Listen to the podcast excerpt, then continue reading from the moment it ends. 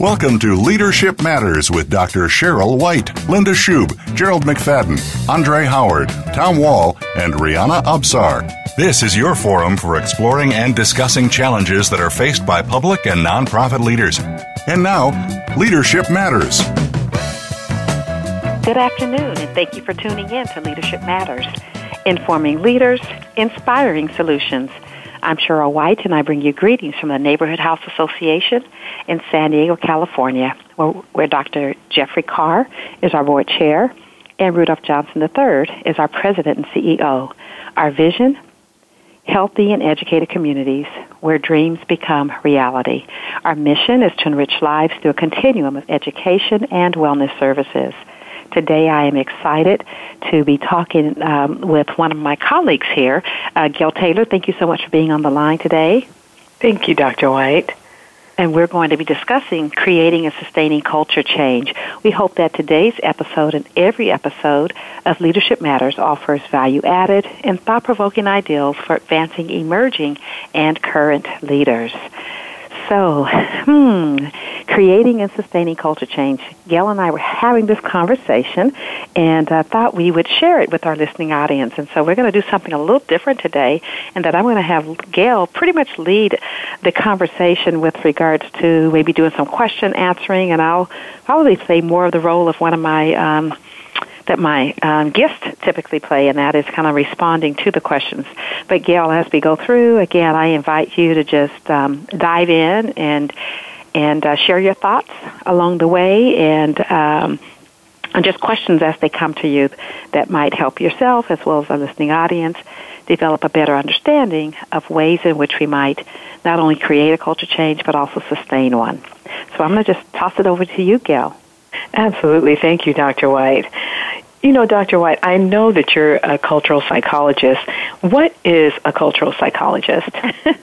That's a really good question that I'm often asked because I think people are familiar with clinical psychologists and they're probably a little bit more familiar with organization development um, psychologists, but not so much cultural psychologists. As a cultural psychologist, we really look at how the environment impacts the way a person thinks and behaves.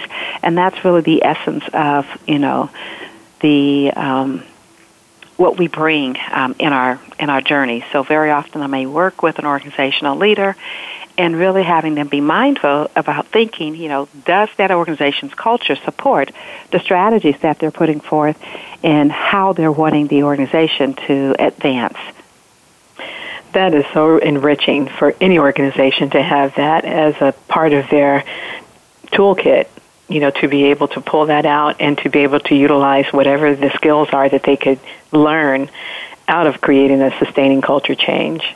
Thank so you. you're absolutely we are talking about creating and sustaining culture change. Perhaps a good place to start might be um, explaining what culture change is. You know what is culture Okay, um, another uh, great place to start. Um, you know, there's so many definitions of culture. Uh, one that I like um, uh, really came from a textbook that I had years ago. Culture and uh, Psychology was really the name of it, and it escapes me with regards to the key authors. But if our listening audience probably just um, Googled culture and psychology, they might stumble across.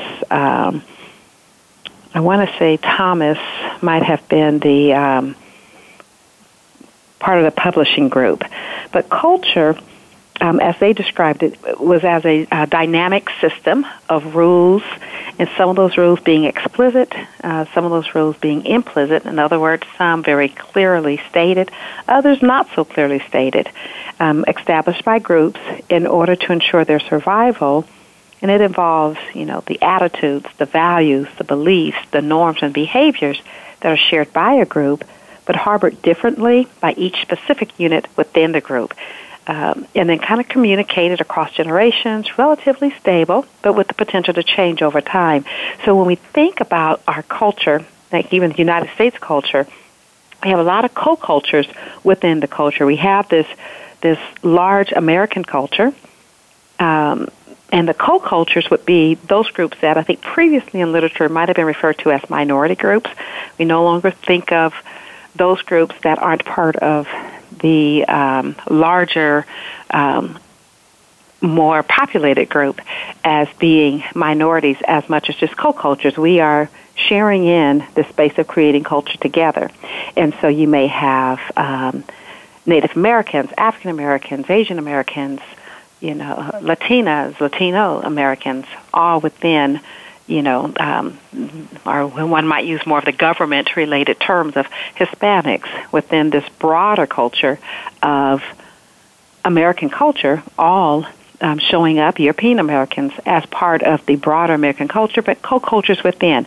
And within an organization, you may have a broad um, organization. Like you may have the military. You know, I'm sure the U.S. military's large organization. Within that, you have the various branches of the military. Well, within each branch of the military, you have different stations, and within different stations, you have different units, and each of those units, just like here at the neighborhood house, we have the neighborhood house association, but we have the HR department, we have your organization development department, we have our legal department, we have Head Start, we have um, all of our various social service programs. Each department will have its own culture, so they'd be a co-culture within that broader culture, and ways in which things are done and how people show up may be a little different based on the norms that are established within each of those various uh, co-cultures, all tying up to the broader organization and certainly impacted by the broader organization. Yes, it's a very complex um, culture. It's very complex to how to know how to maneuver in such a place. So, how does leadership fold into the conversation of creating and sustaining culture? Mm, well, we think of culture is um, it's shared and it is created and maintained uh, through relationships. I like to say culture becomes the stories that are told. Um, leadership definitely has a voice, and in that voice, I always have leaders think about what are the stories you're telling, and are the stories that you're telling supporting the culture you're wanting to create. Additionally, leadership is a relationship and um, it is essential to being able to foster a um, environment that's ready for culture transformation.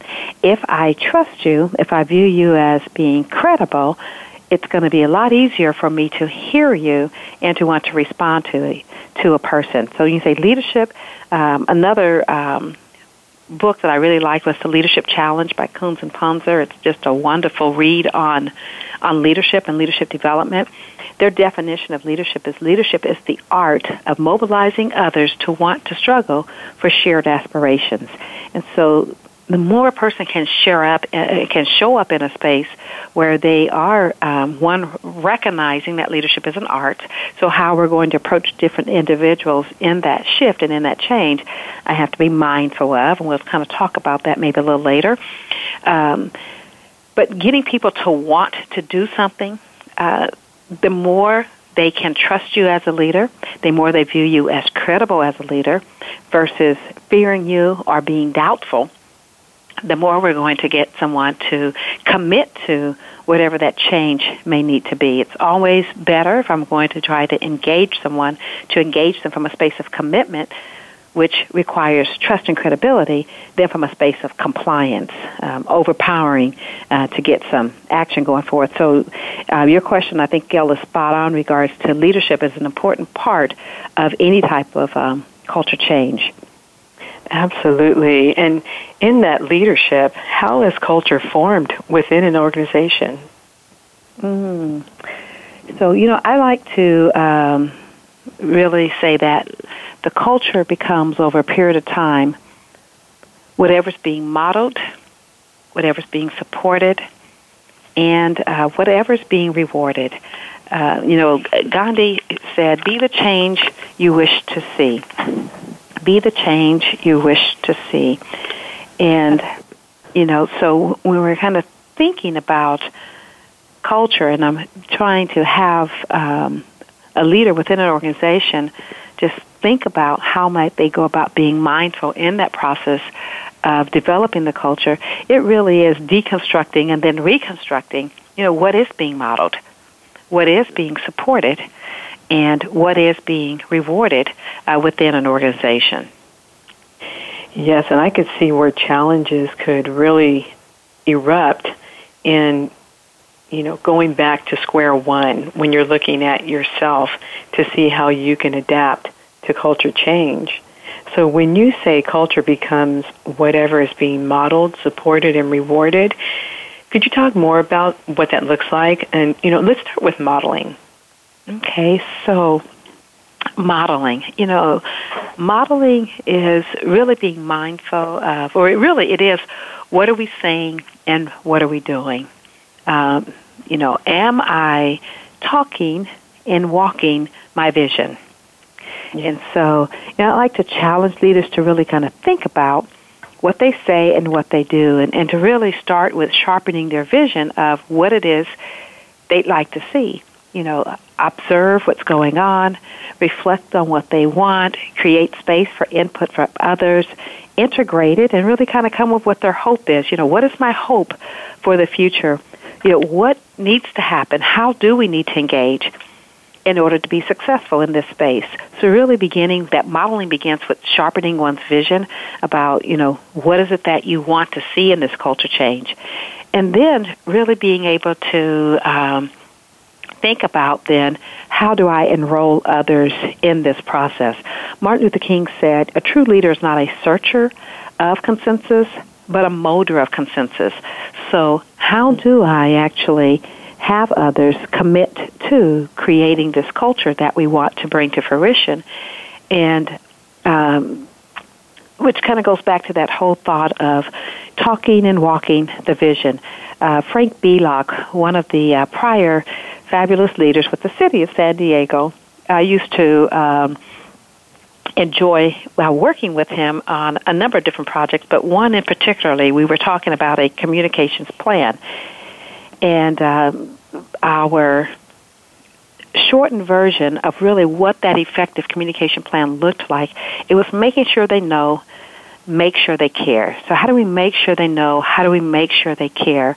And lead the way in our words and actions and making sure they they know and care really kind of goes back to that item of enrolling others you know how i might have the same message uh, or there may be a larger message but components of that message what i might share with my board and what my board may be interested in and hearing about may be very different than what a frontline employee is interested in. All may be leading toward that same vision, but the role in which members are playing is very different. My board is looking at policy. Direct line employees are looking at implementing, you know, um, implementation and operations. The managers and so and in between, they're translating that policy into actions that need to happen. So, what are the messages that need to happen, or that need to be put forth in order to bring that vision to fruition? And if I go to frontline employees and I'm talking about things that they don't care about, it's not relevant to them, or I go to the board and I'm talking about, you know, detailed level things um, that deal with operations, my message may get lost. I may not be able to enroll different people from different spaces into that vision. So, understanding what, you know, talking enough to understand what each party cares about and um, and tailoring the message to the group I'm delivering the message to makes a big difference in being able to enroll others into that vision in that space in which we're talking about being able to model um, what it is we want to see in that um, in that culture change. Gil, it sounds like we're getting a little bit of a, a notification that we need to go to commercial break. Okay. So I am. Um, I'm going to um, pause myself here and then um, ask our listening audience to please stay with us. And when we come back, we'll talk more on this topic of creating and sustaining culture change. So please um, stay with us. We'll be right back with more on Leadership Matters, informing leaders, inspiring solutions.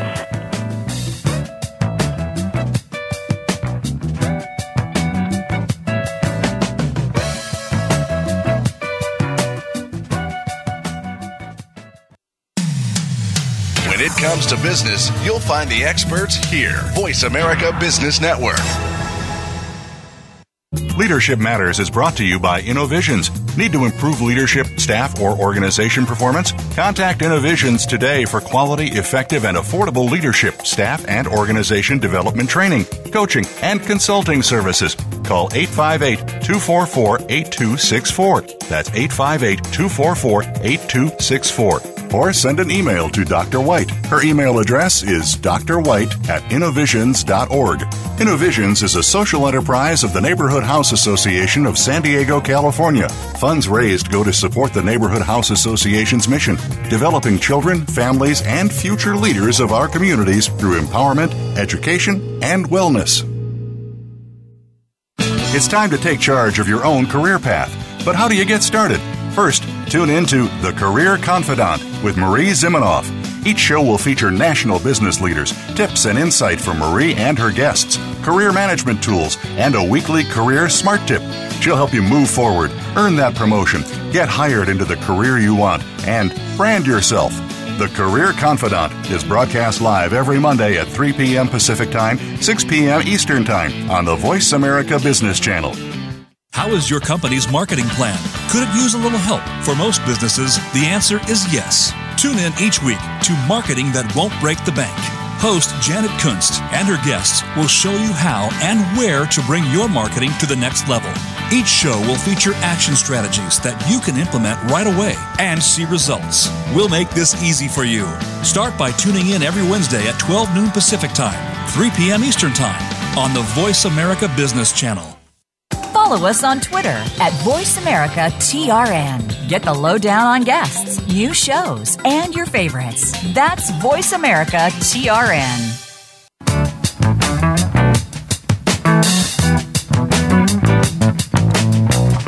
You are listening to Leadership Matters with Dr. Cheryl White, Linda Schub, Gerald McFadden, Andre Howard, Tom Wall, and Rihanna Absar. If you have a question or comment about today's program, please call 1 866 472 5790. That's 1 866 472 5790. Or send an email to leadershipmatters at innovisions.org. Now, back to Leadership Matters. And we're back with more on Leadership Matters, informing leaders, inspiring solutions. Today we're talking about creating a sustaining culture change, and I'm delighted to have Gail Taylor with us, one of our organization effectiveness specialists here at the Neighborhood House Association, supporting us in having this conversation. So, Gail, thank you again for, for joining me for this conversation today. Well, thank you for having me, Dr. White. You know, in reviewing what you said earlier, leadership really does require an art to really gain the will of employees to engage in the vision.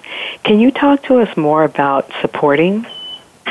Oh, sure. So, um, so yeah. So as we kind of talked about that culture transformation, and um, and really looking at you know, what are the leaders within the organization modeling? What are they supporting? And what are they rewarding? Kind of going back to where you just asked, um, supporting. I say supporting is kind of like put your money, put your energy, put your resources where your mouth is. Is what supporting, in an essence, is what is is all about. So it's like, what are you investing in? So if I say that I'm interested in improved customer service, am I willing to invest in the resources, in the time, and in the energy to ensure that that staff learn how to do this, to ensure that I stop and have the conversations that are necessary, that communicates that um, you know, customer service is important. If I say that um, cultural humility is important, am I willing to stop and, and invest in what it takes in order to communicate that this is important? Am I willing to invest what's important uh, or in the development of those that need development in this area? So when I think of support as relates to culture transformation within an organization, it is investing the resources, it's investing the time, it's investing the energy. It's engaging in the staff development. It's assessing where our staff relative to having the competence, the, the know-how to do this thing that I'm wanting to see more of within the organization's culture. Do they have the know-how? Do they have the confidence? Do they have the will? And so how do I build the will? How do I build the confidence if needed? How do I build the competence if needed? and then is there alignment with you know the um, goals that are established? Is there alignment with performance expectations that are spelled out in people's performance evaluations that really communicates and says, you know, this is important. So whatever I want to see as elements of that culture transformation, when to get clear enough on the vision so that I can model it, I can support it, and I can enroll the various stakeholders, be them internal to the organization or external to the organization, you know, I can enroll them in that vision. And then I want to make sure again that I am supporting it in each of these elements that we just uh, talked about. Yes, and and in doing so, you know, it is so important to reward because change does come in the in the process of change. One needs to be feeling confident that they're doing well. So, what do we do about rewarding? Can you talk about that? Yeah, that, that's uh, that's another real important um, element, and it's interesting because we'll, I'll, I will step us back a little bit and say that um, individuals we are all psyches, um, and and what that means is we have we have a free will, and as a free willed creature, we are intentional beings, and intentional beings things uh, will do things to get their needs met. So an intentional being will look at, you know, how do I get what I need, what I want. And when intentional persons come together, so when psyches come together, they create intentional worlds. And what we label that intentional world is a culture. So if I want intentional change to be happening within an organization, it is important for people to see some value being created around that thing which we're saying is important within an organization's culture. So, uh, rewarding is really about acknowledging and creating value around the element of the culture that we're wanting to change. So, again, if it's customer service, then how do I create some um, value within the organization that says how we treat those who we're serving internally and externally is important to us. So and so it's about expressing appreciation. It could be as simple as a compliment and positive feedback. It might be um, providing an award with something that is beneficial, something that others will desire. And it's really about linking that desired um, value, that desired um, thing that we think is important and those desired norms to those expressions of appreciation and to those benefits. You know, Gail, I think here at the neighborhood house, probably a, a example of that would be our Lift, Learn, Serve initiative around service excellence. Yeah. Uh, when we started that journey, you know, probably eight plus years ago, the whole um, initiative around uh, service excellence um, a big part of it initially started with our executive team having conversations on what is service excellence to each of us, then kind of coming up with our um, statement that service excellence is consistently delivering exceptional service that demonstrates I care and builds a positive reputation and support for the organization, and having I care being integrity, courtesy, attentiveness, responsiveness, and excellence. And then doing the I Care Academy, hopefully building more awareness around how to practice good customer service. And then our service excellence shout outs, which were really, if you see somebody that was demonstrating service excellence, then we want to um, have a you know service shout out sent to that person, and that person's name was put on our wall of excellence, and then those individuals' names are put in our drawing where we did the you know, it's time for Wheel of Excellence. And we were spinning the wheel around service excellence and then made sure that service excellence then became incorporated more into our employee of the quarters and other type of acknowledgments all around kind of raising the awareness of uh, service excellence. That was really about kind of creating more of a cultural awareness, more of a positive culture shift with an understanding of how important it was for us to treat each other with service excellence and for us to make sure that we were treating our clients, those who we engage with, also with service excellence. Yes, it starts from the inside going out. And I can say truly that here at Neighborhood House, I've seen this plan in action where now we're seeing even more and more service excellence shout outs for employees than we did in the very beginning. So I see the effectiveness of the I Care model. And Dr. White, what type of methodology do you prefer to use when engaging in assessing an organization's culture? Hmm. Uh, you know, I think my favorite for organizational assessment, and I use it for um, culture as well, is using the appreciative inquiry approach.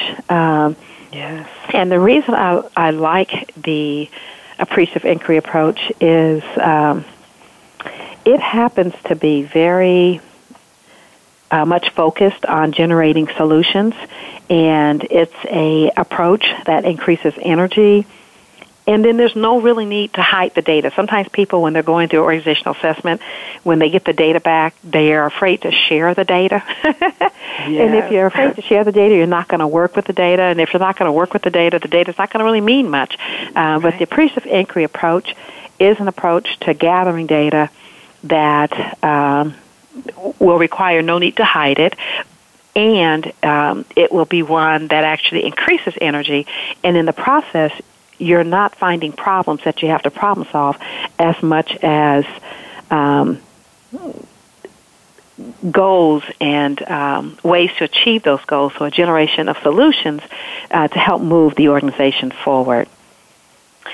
Yes, and appreciative inquiry I, I've seen also when I've noticed that the way that you utilize it, I do notice how people are truly energized. Like you said, they're encouraged to bring out the best in others and more positive statements are, are mentioned. Mm-hmm. So, mm-hmm. so could you say more about the appreciative inquiry approach? You know, what are the steps that are involved in the appreciative inquiry approach? Okay, so the appreciative inquiry approach has uh, four steps, and um, it starts with discoveries. And the discoveries is really all about, you know, what's going well.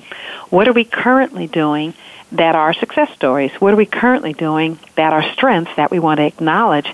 And we want to acknowledge them because we want to say it is making a difference and we want to have it continue. So, um, and in fact, Gail, the uh, team building that we co-facilitated last week uh, when we were working with our social service programs on, you know, on um, looking at our, actually our ICARE model, as a matter of fact, yes. and, and saying, you know, how does each element of, of our values, how is it um, exercised within the organization's body of work? And as you ask that question and you're asking them, you know, what are we currently doing? Um, that demonstrates integrity. What are we currently doing that demonstrates courtesy? What are we currently doing that demonstrates attentiveness? What are we currently doing that demonstrates responsiveness? And what are we currently doing that demonstrates excellence? And, and seeing how staff are able to identify these are the things that are strengths that we're doing to live these values and having them talk about it, having them acknowledge it, hopefully solidifies the importance and the value in them continuing to do it. So that is actually the first step in the appreciative inquiry process. It's about sharing, analyzing, um, and really um, committing to the stories that are strengths and that are bringing us our current level of success. And then that next step in the appreciative inquiry model is dream. And dream is about what else could be. What does that uh, next step of effectiveness look like that might move us further toward that desired culture? That desired um, way of being. And so in um, in that same team building, you know, that next conversation was really about, well, and what else could be? What else could we do that could further live this value? What else could we be doing that could further live the value of integrity? What else could we be doing that could further live the value of courtesy. What else are we doing, or what else could we be doing that could further live that value of attentiveness, responsiveness, and excellence? And so, really having them generate some possibilities around what that next space would look like around each of these values. And when we're talking about a culture change, you know, that's really what we're having them think about. You know, um, what is it that we are doing and what else could we be doing to be living out whatever that desired culture is. Looks like we have to go to break again, so we'll get to those next uh, two steps, or I should say, um, Those are the first two steps. Uh, discoveries and dreams. We'll come back and talk about the next two steps in this appreciative inquiry process of assessing culture change within an organization. So please stay with us. We'll be right back with more on Leadership Matters, informing leaders, inspiring solutions.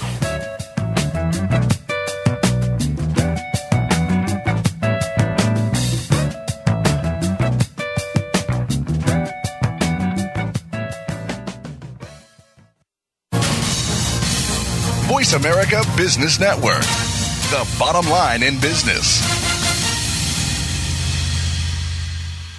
Leadership Matters is brought to you by Innovisions. Need to improve leadership, staff, or organization performance? Contact Innovisions today for quality, effective, and affordable leadership, staff, and organization development training, coaching, and consulting services. Call 858 244 8264. That's 858 244 8264 or send an email to Dr. White. Her email address is drwhite at innovisions.org.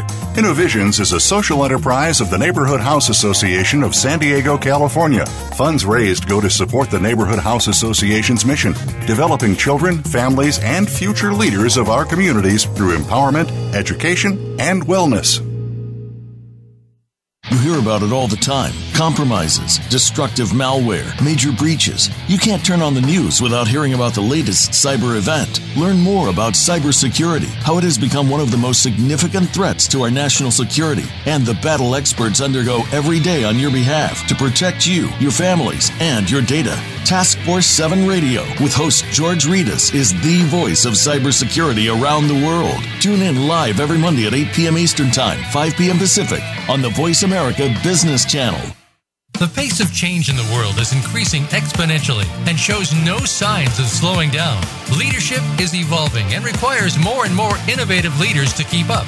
Innovative Leaders Driving Thriving Organizations with Maureen Metcalf features interviews with global business leaders, thought leaders, and academics in a wide range of industries. Proven concepts and tools may be applied to build your organization and deliver sustainable success. Tune in every Tuesday at 2 p.m. Eastern Time, 11 a.m. Pacific on Voice America Business. The business community's first choice in Internet Talk Radio, Voice America Business Network.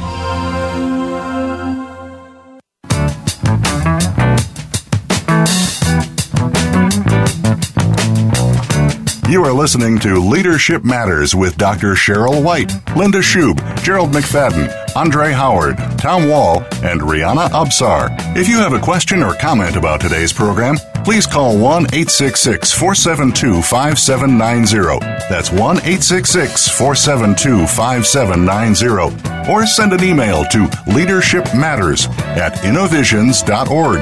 Now, back to Leadership Matters. And we're back with more on Leadership Matters, informing leaders, inspiring solutions. Today we're talking about creating and sustaining culture change.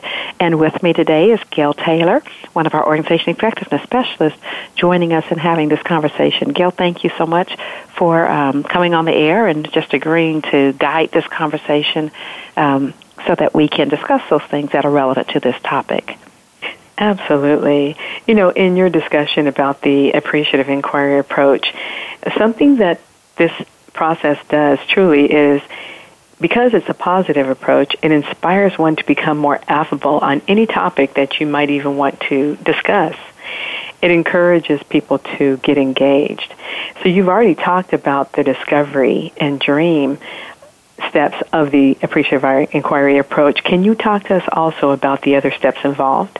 Yeah, absolutely. I, I would love to do so. You know, I'm going to pause and, and just acknowledge what you just said because that is really um, one of the powers of this particular approach. I remember. Um, you know, over 20 years ago, um, in starting in the field of organization development and using more of a conventional um, organizational assessment um, approach, which you know our typical was you know um, gap analysis or the what's going well, what's not going well, what can help make things better. And if you did the what's not going well, you never get out of the bucket of problems. Yes. You know, people are just, you know, and then when you have a bucket of problems, the natural thing in problem solving is to kind of you know, figure out who's not doing what well, and then you got a problem owner, and that problem owner feels very uncomfortable, so then they will try to um, tether that problem someplace else, kind of transfer responsibility, which we kind of call that blaming, and you get a blame storming, and then that blame storming, it just it's very painful for people to sit in the room and to engage, and it can feel a little negative, and so on and so forth. But with the appreciative inquiry approach, you really end up looking for solution owners, and it is focused on what's going well, so that brings energy into the room. What else could be, so it takes you future focus. Future focus is always going to be more energizing, and it puts you in that space where, yes, you have to think about what's not going well, and you have to think about how do I get there. So what you're really projecting and spending more energy talking about are the potential solutions. Gail, you used this model last uh, week when you were um, working with our staff. Absolutely. How did it feel for you? What what was your experience? It was a great experience. I noticed how people became very engaged. They were more inspired to speak up as others began speaking up. So it was almost like lighting a match to a, a beautiful, beautifully scented candle, if I could say that. Yeah. Because people began to um, engage more and more. And the positive approach piece of that, I noticed when I looked at the audience, I saw smiles. I saw question marks. I saw one another asking questions of one another. So it was a beautifully engaging um, instrument to bring the audience together to move forward. Mm-hmm. It was a it was a really positive experience. Great, good, and you did it really well. I was I was um, very pleased with your how you facilitated um, that segment of our team building too. So, oh, thank uh, you. Uh, yeah, no, thank you. So, um, responding to your question about what's next and the, the final two steps of the appreciative inquiry process, the third step is design, and design is um, is really about brainstorming actions to achieve the dream. So whatever we identify as, you know, what does that next level of effectiveness look like? What does it look like if we've moved to that that um, new space in our culture? Those things that we want to see more of. You know, how do we get there? And so brainstorming ways to accomplish the dream. It's really what that third um, D that third um, step in the appreciative inquiry process is about designing. And then the final step in that uh, process is the action planning. So we call that destiny. So it's putting an action plan behind the um, you know the the dream. So we kind of look at from the design stage when we brainstormed actions of those things that we brainstormed as possibilities. What will be some things that we'll actually commit to doing, and who will be the owner? Not necessarily the owner as the one who does it, as much as the one who's helping us um, keep track of are we moving forward and getting it done. So in some cases, I actually may be the action person or I just may be the tracker of the action to help make sure that we are accomplishing it by the timeline that it's established in that action plan. So what's the action item, who's the owner, what's our time. As we say, a dream remains a dream until you put an action plan behind it. Once you put that action plan behind it, it takes you to your destiny. So I know in our process uh, last week, we were um, being a little bit more free flowing in the team building, kind of identifying what's going well so that people can continue to do those things that are helping, what else could be to kind of get to that next level. And then we kind of left it open. We didn't do the action plan with everyone um, collectively as much as asking each individual to say what will they do to kind of help support those values becoming a greater part of the organization's culture, and um, and that's another way to kind of get some momentum and move some things forward. Uh, but another way is to you know I like to do what we call a blueprint for culture change. And in that blueprint for culture change, we have the vision element for that uh, organizational assessment. What are the various elements of that uh, vision and then what needs to be modeled, what needs to be supported, what needs to be rewarded, and then who's to lead in the time frame in order to kind of move things forward is um, one way. And, and like literally in that blueprint, you can have columns with you know what's being modeled, what's being supported, what's being rewarded, who's the lead, and who's the time frame, or what's the time frame around that element as uh, ways to to achieve each element of that organizational culture change initiative. Yes, and I notice how um, in in moving in that direction with the appreciative inquiry, the I Care model is so supportive in getting these actions done between the steps.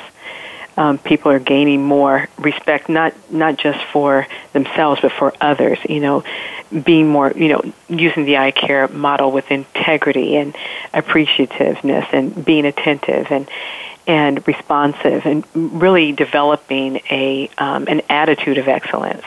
And it really does work well. It blends so well with this appreciative inquiry and getting through these steps. Mm-hmm. No, definitely.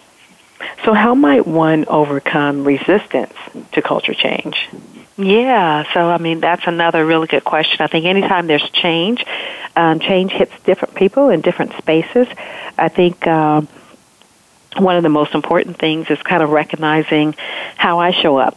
You know, how those individuals who are leaders within that culture change initiative, how are they showing up? Are they showing up in a way that's that is more um, likely to um, generate trust? Um, are they showing up in a way where people can view them as credible, so that their message is heard um, easily, and in that space of developing rapport, which is what trust and credibility gives us, and in that space of doing things that indicate we have the organizations, the community, our persons who work here, their best interest at heart, in that space in developing commitment, then we're able to kind of move things forward. Uh, that in and of itself is very helpful. I think the other thing to understand is that people have different needs when it comes to personalities. I know we don't have time to talk so much about personality temperaments and interaction styles today, but personality shows up um, and understanding that we'll have some that the change really needs to be communicated as something that's relevant to help them get on board with yeah. For others, you know, honoring the past and allowing them to use the past as a reference point and bridging them to where it is you're trying to go may be important to be able to get them on board sooner. Um, for others, they need to see this change as providing some type of logical option um, and it fitting into needs now and needs into the future. And then you have others where communicating the meaning and the significance behind that culture change may really support them in moving things forward. And then I think for all, we all want to be forewarned. I think there's nothing worse for most people than being kind of caught off guard. So the more advanced notice we can give people about changes that we're looking at implementing, the more um, easier it is to get them to settle in and move forward. And in that space of change that we're talking about, the vision, creating space to empathize, to hear the voices, what others may need, and involving them and um, sharing, you know, what might work best for them, how this change might impact them, what might be the best way to implement it, will also inform us on how we go about making change in a way that's most successful, but also is more likely to overcome some of the resistance that we might find or encounter in leading a culture change initiative. Yes, change can be a challenge for, for many people, but when when one is shown how how the change has its positive effects, even if they're resistant to the change, it seems to soften the blow of change. And usually they can get on board. So so when looking at that, how do you encourage those who are really showing resistance to change? Yeah, you know, I, I think sometimes you just have to have one-on-one conversations and find out, you know, what is that about for them? You know, what is it about for them that, um, you know, resistance is often embedded in fear. And yeah. so, um, you know, how do I then do the opposite of fear, which is build trust, right?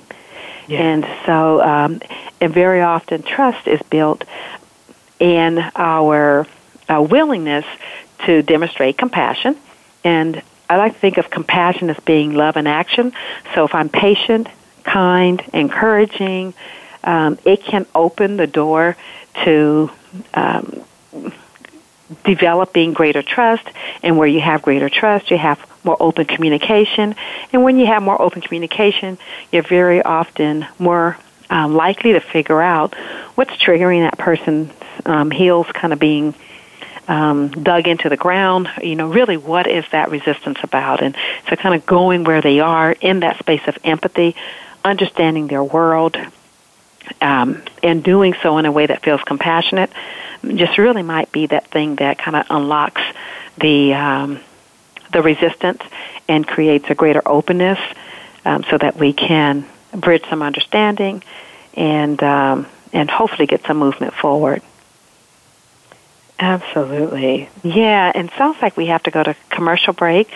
So um, please stay with us. We'll be right back with more on Leadership Matters, informing leaders, inspiring solutions.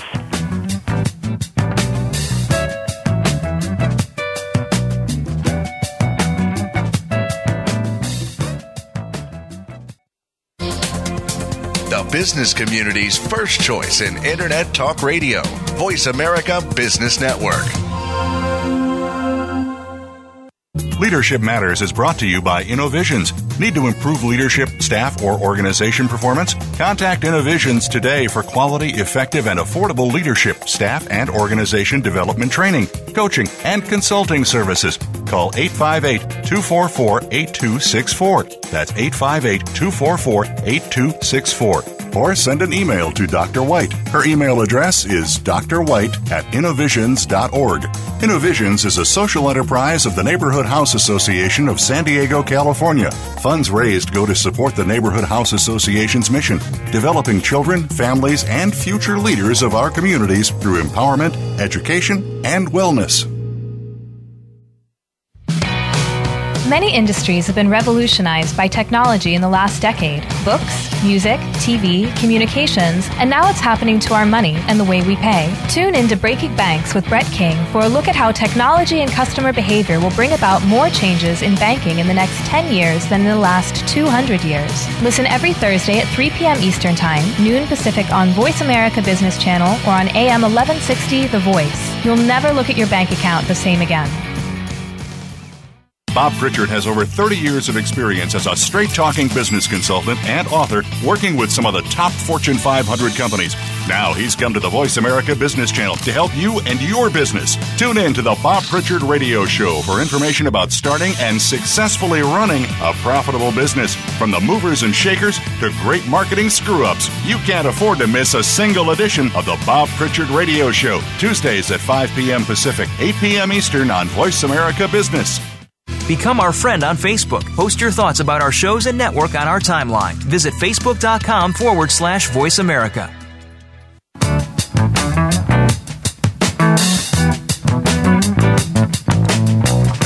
You are listening to Leadership Matters with Dr. Cheryl White, Linda Schub, Gerald McFadden, Andre Howard, Tom Wall, and Rihanna Absar. If you have a question or comment about today's program, please call 1 866 472 5790. That's 1 866 472 5790. Or send an email to leadershipmatters at innovisions.org.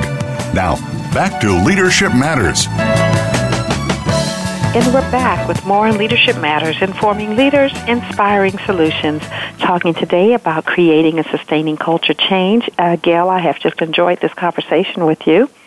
Thank you. I have too. Yeah, we uh, just really uh, appreciate your being on today and just kind of talking about the elements of culture and how culture is formed, as well as, you know, just, um, you know, how do we kind of go about this process of modeling, supporting, and rewarding um, those things that we want to see in order to develop the culture that we'd like to see uh, more of. And um, I think just the journey through the appreciative inquiry process and assessing the organization's culture. So um, just have enjoyed this conversation, just kind of looking back through some of the notes I've jotted as we were uh, responding and moving through the conversation.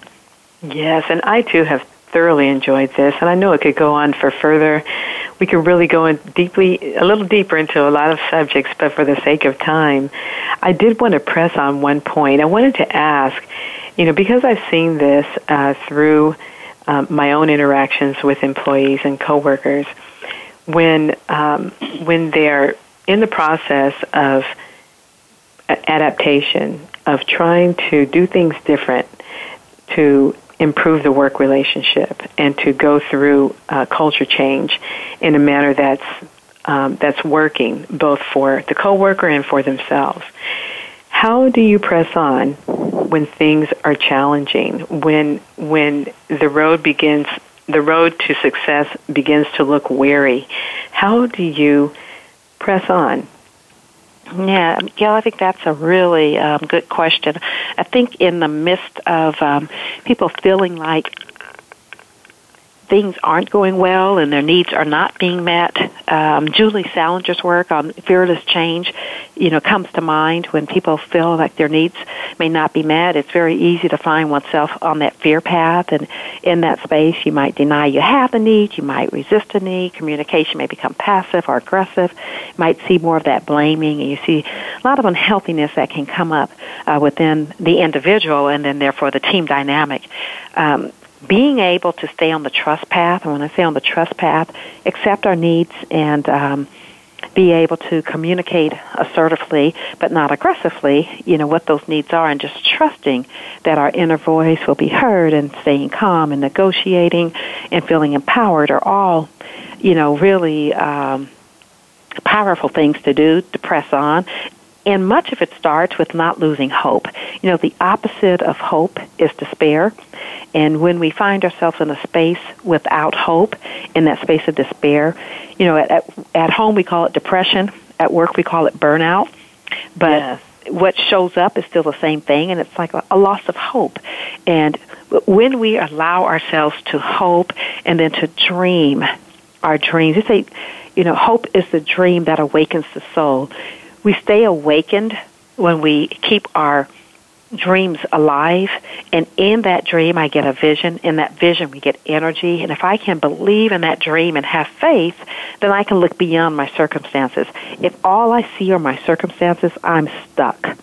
But when I can actually rise above the circumstances through being able to simply hope and imagine and dream that thing which I wanted to bring to fruition and have enough energy there to hold that belief to where I can plan and do those things to move it forward, then I can continue to press on. But the moment I lose hope, very often it's going to be the moment where my attempts to change have only cost me. Very often it's moving past the change and being able to press on until it's come to fruition that I now begin to to gain and reap the benefit of the efforts that was put into trying to make that change happen uh, from the beginning. Yes. That is very powerful because when you have hope, you can hold close to the vision that you sometimes lose sight of, but it can be regenerated when you come back to hope and then you can press through to see that vision come mm-hmm. forward. No, absolutely. Absolutely. So, Gail, how about yourself? Do you have any um, additional thoughts or final thoughts that you would want to um, share with our listening audience? Yes, I, I think that uh, it's just important to stress again the the hope, the purpose for the reason why you're traveling the journey. If you keep true to it and just hold close the vision of the change that you hope to see, you'll see it one day. It'll be there. And I know that during those trying times, that's when we have to figure out where can I redirect my thoughts. So to redirect your thoughts, the good go-to place would be the thing that you hope to see change in. Mhm. Absolutely. Yes, and Dr. White, what about you? What are your final thoughts? Hmm.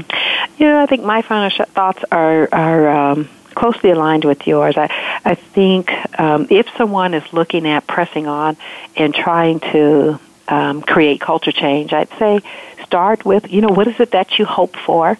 Um, and um, and envision that hope enroll others in that vision and also be open to if your vision is impacting others hearing what their needs and desires are and refining that vision based on what it is you're you're hearing and then moving to that space that Gandhi challenges us all um, with regards to be the change you wish to see.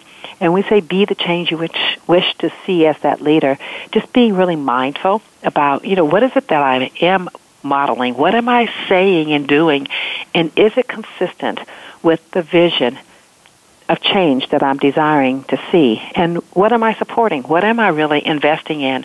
What is in those performance evaluations? What do I stop and provide coaching on?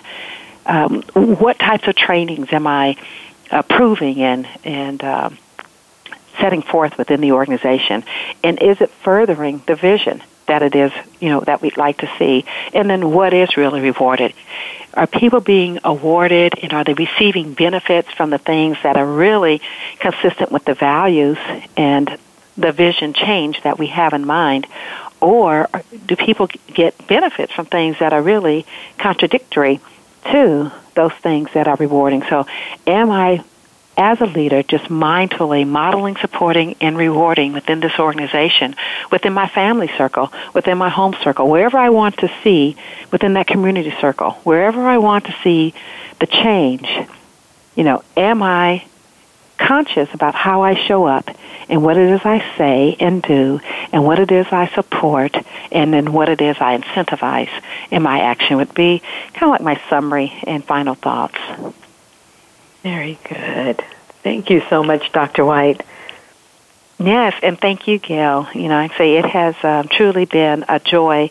I think having this conversation with you, and uh, I uh, appreciate also our listening audience. We appreciate your tuning in today, and please join us every Wednesday at 2 p.m. Pacific Standard Time for Leadership Matters, informing leaders, inspiring solutions. Thank you again for tuning in. Leadership Matters with Dr. Cheryl White, Linda Schub, Gerald McFadden, Andre Howard, Tom Wall, and Rihanna Absar is broadcast live every Wednesday afternoon at 5 p.m. Eastern Time, 2 p.m. Pacific Time on the Voice America Business Channel. Have a wonderful week and make your leadership matter.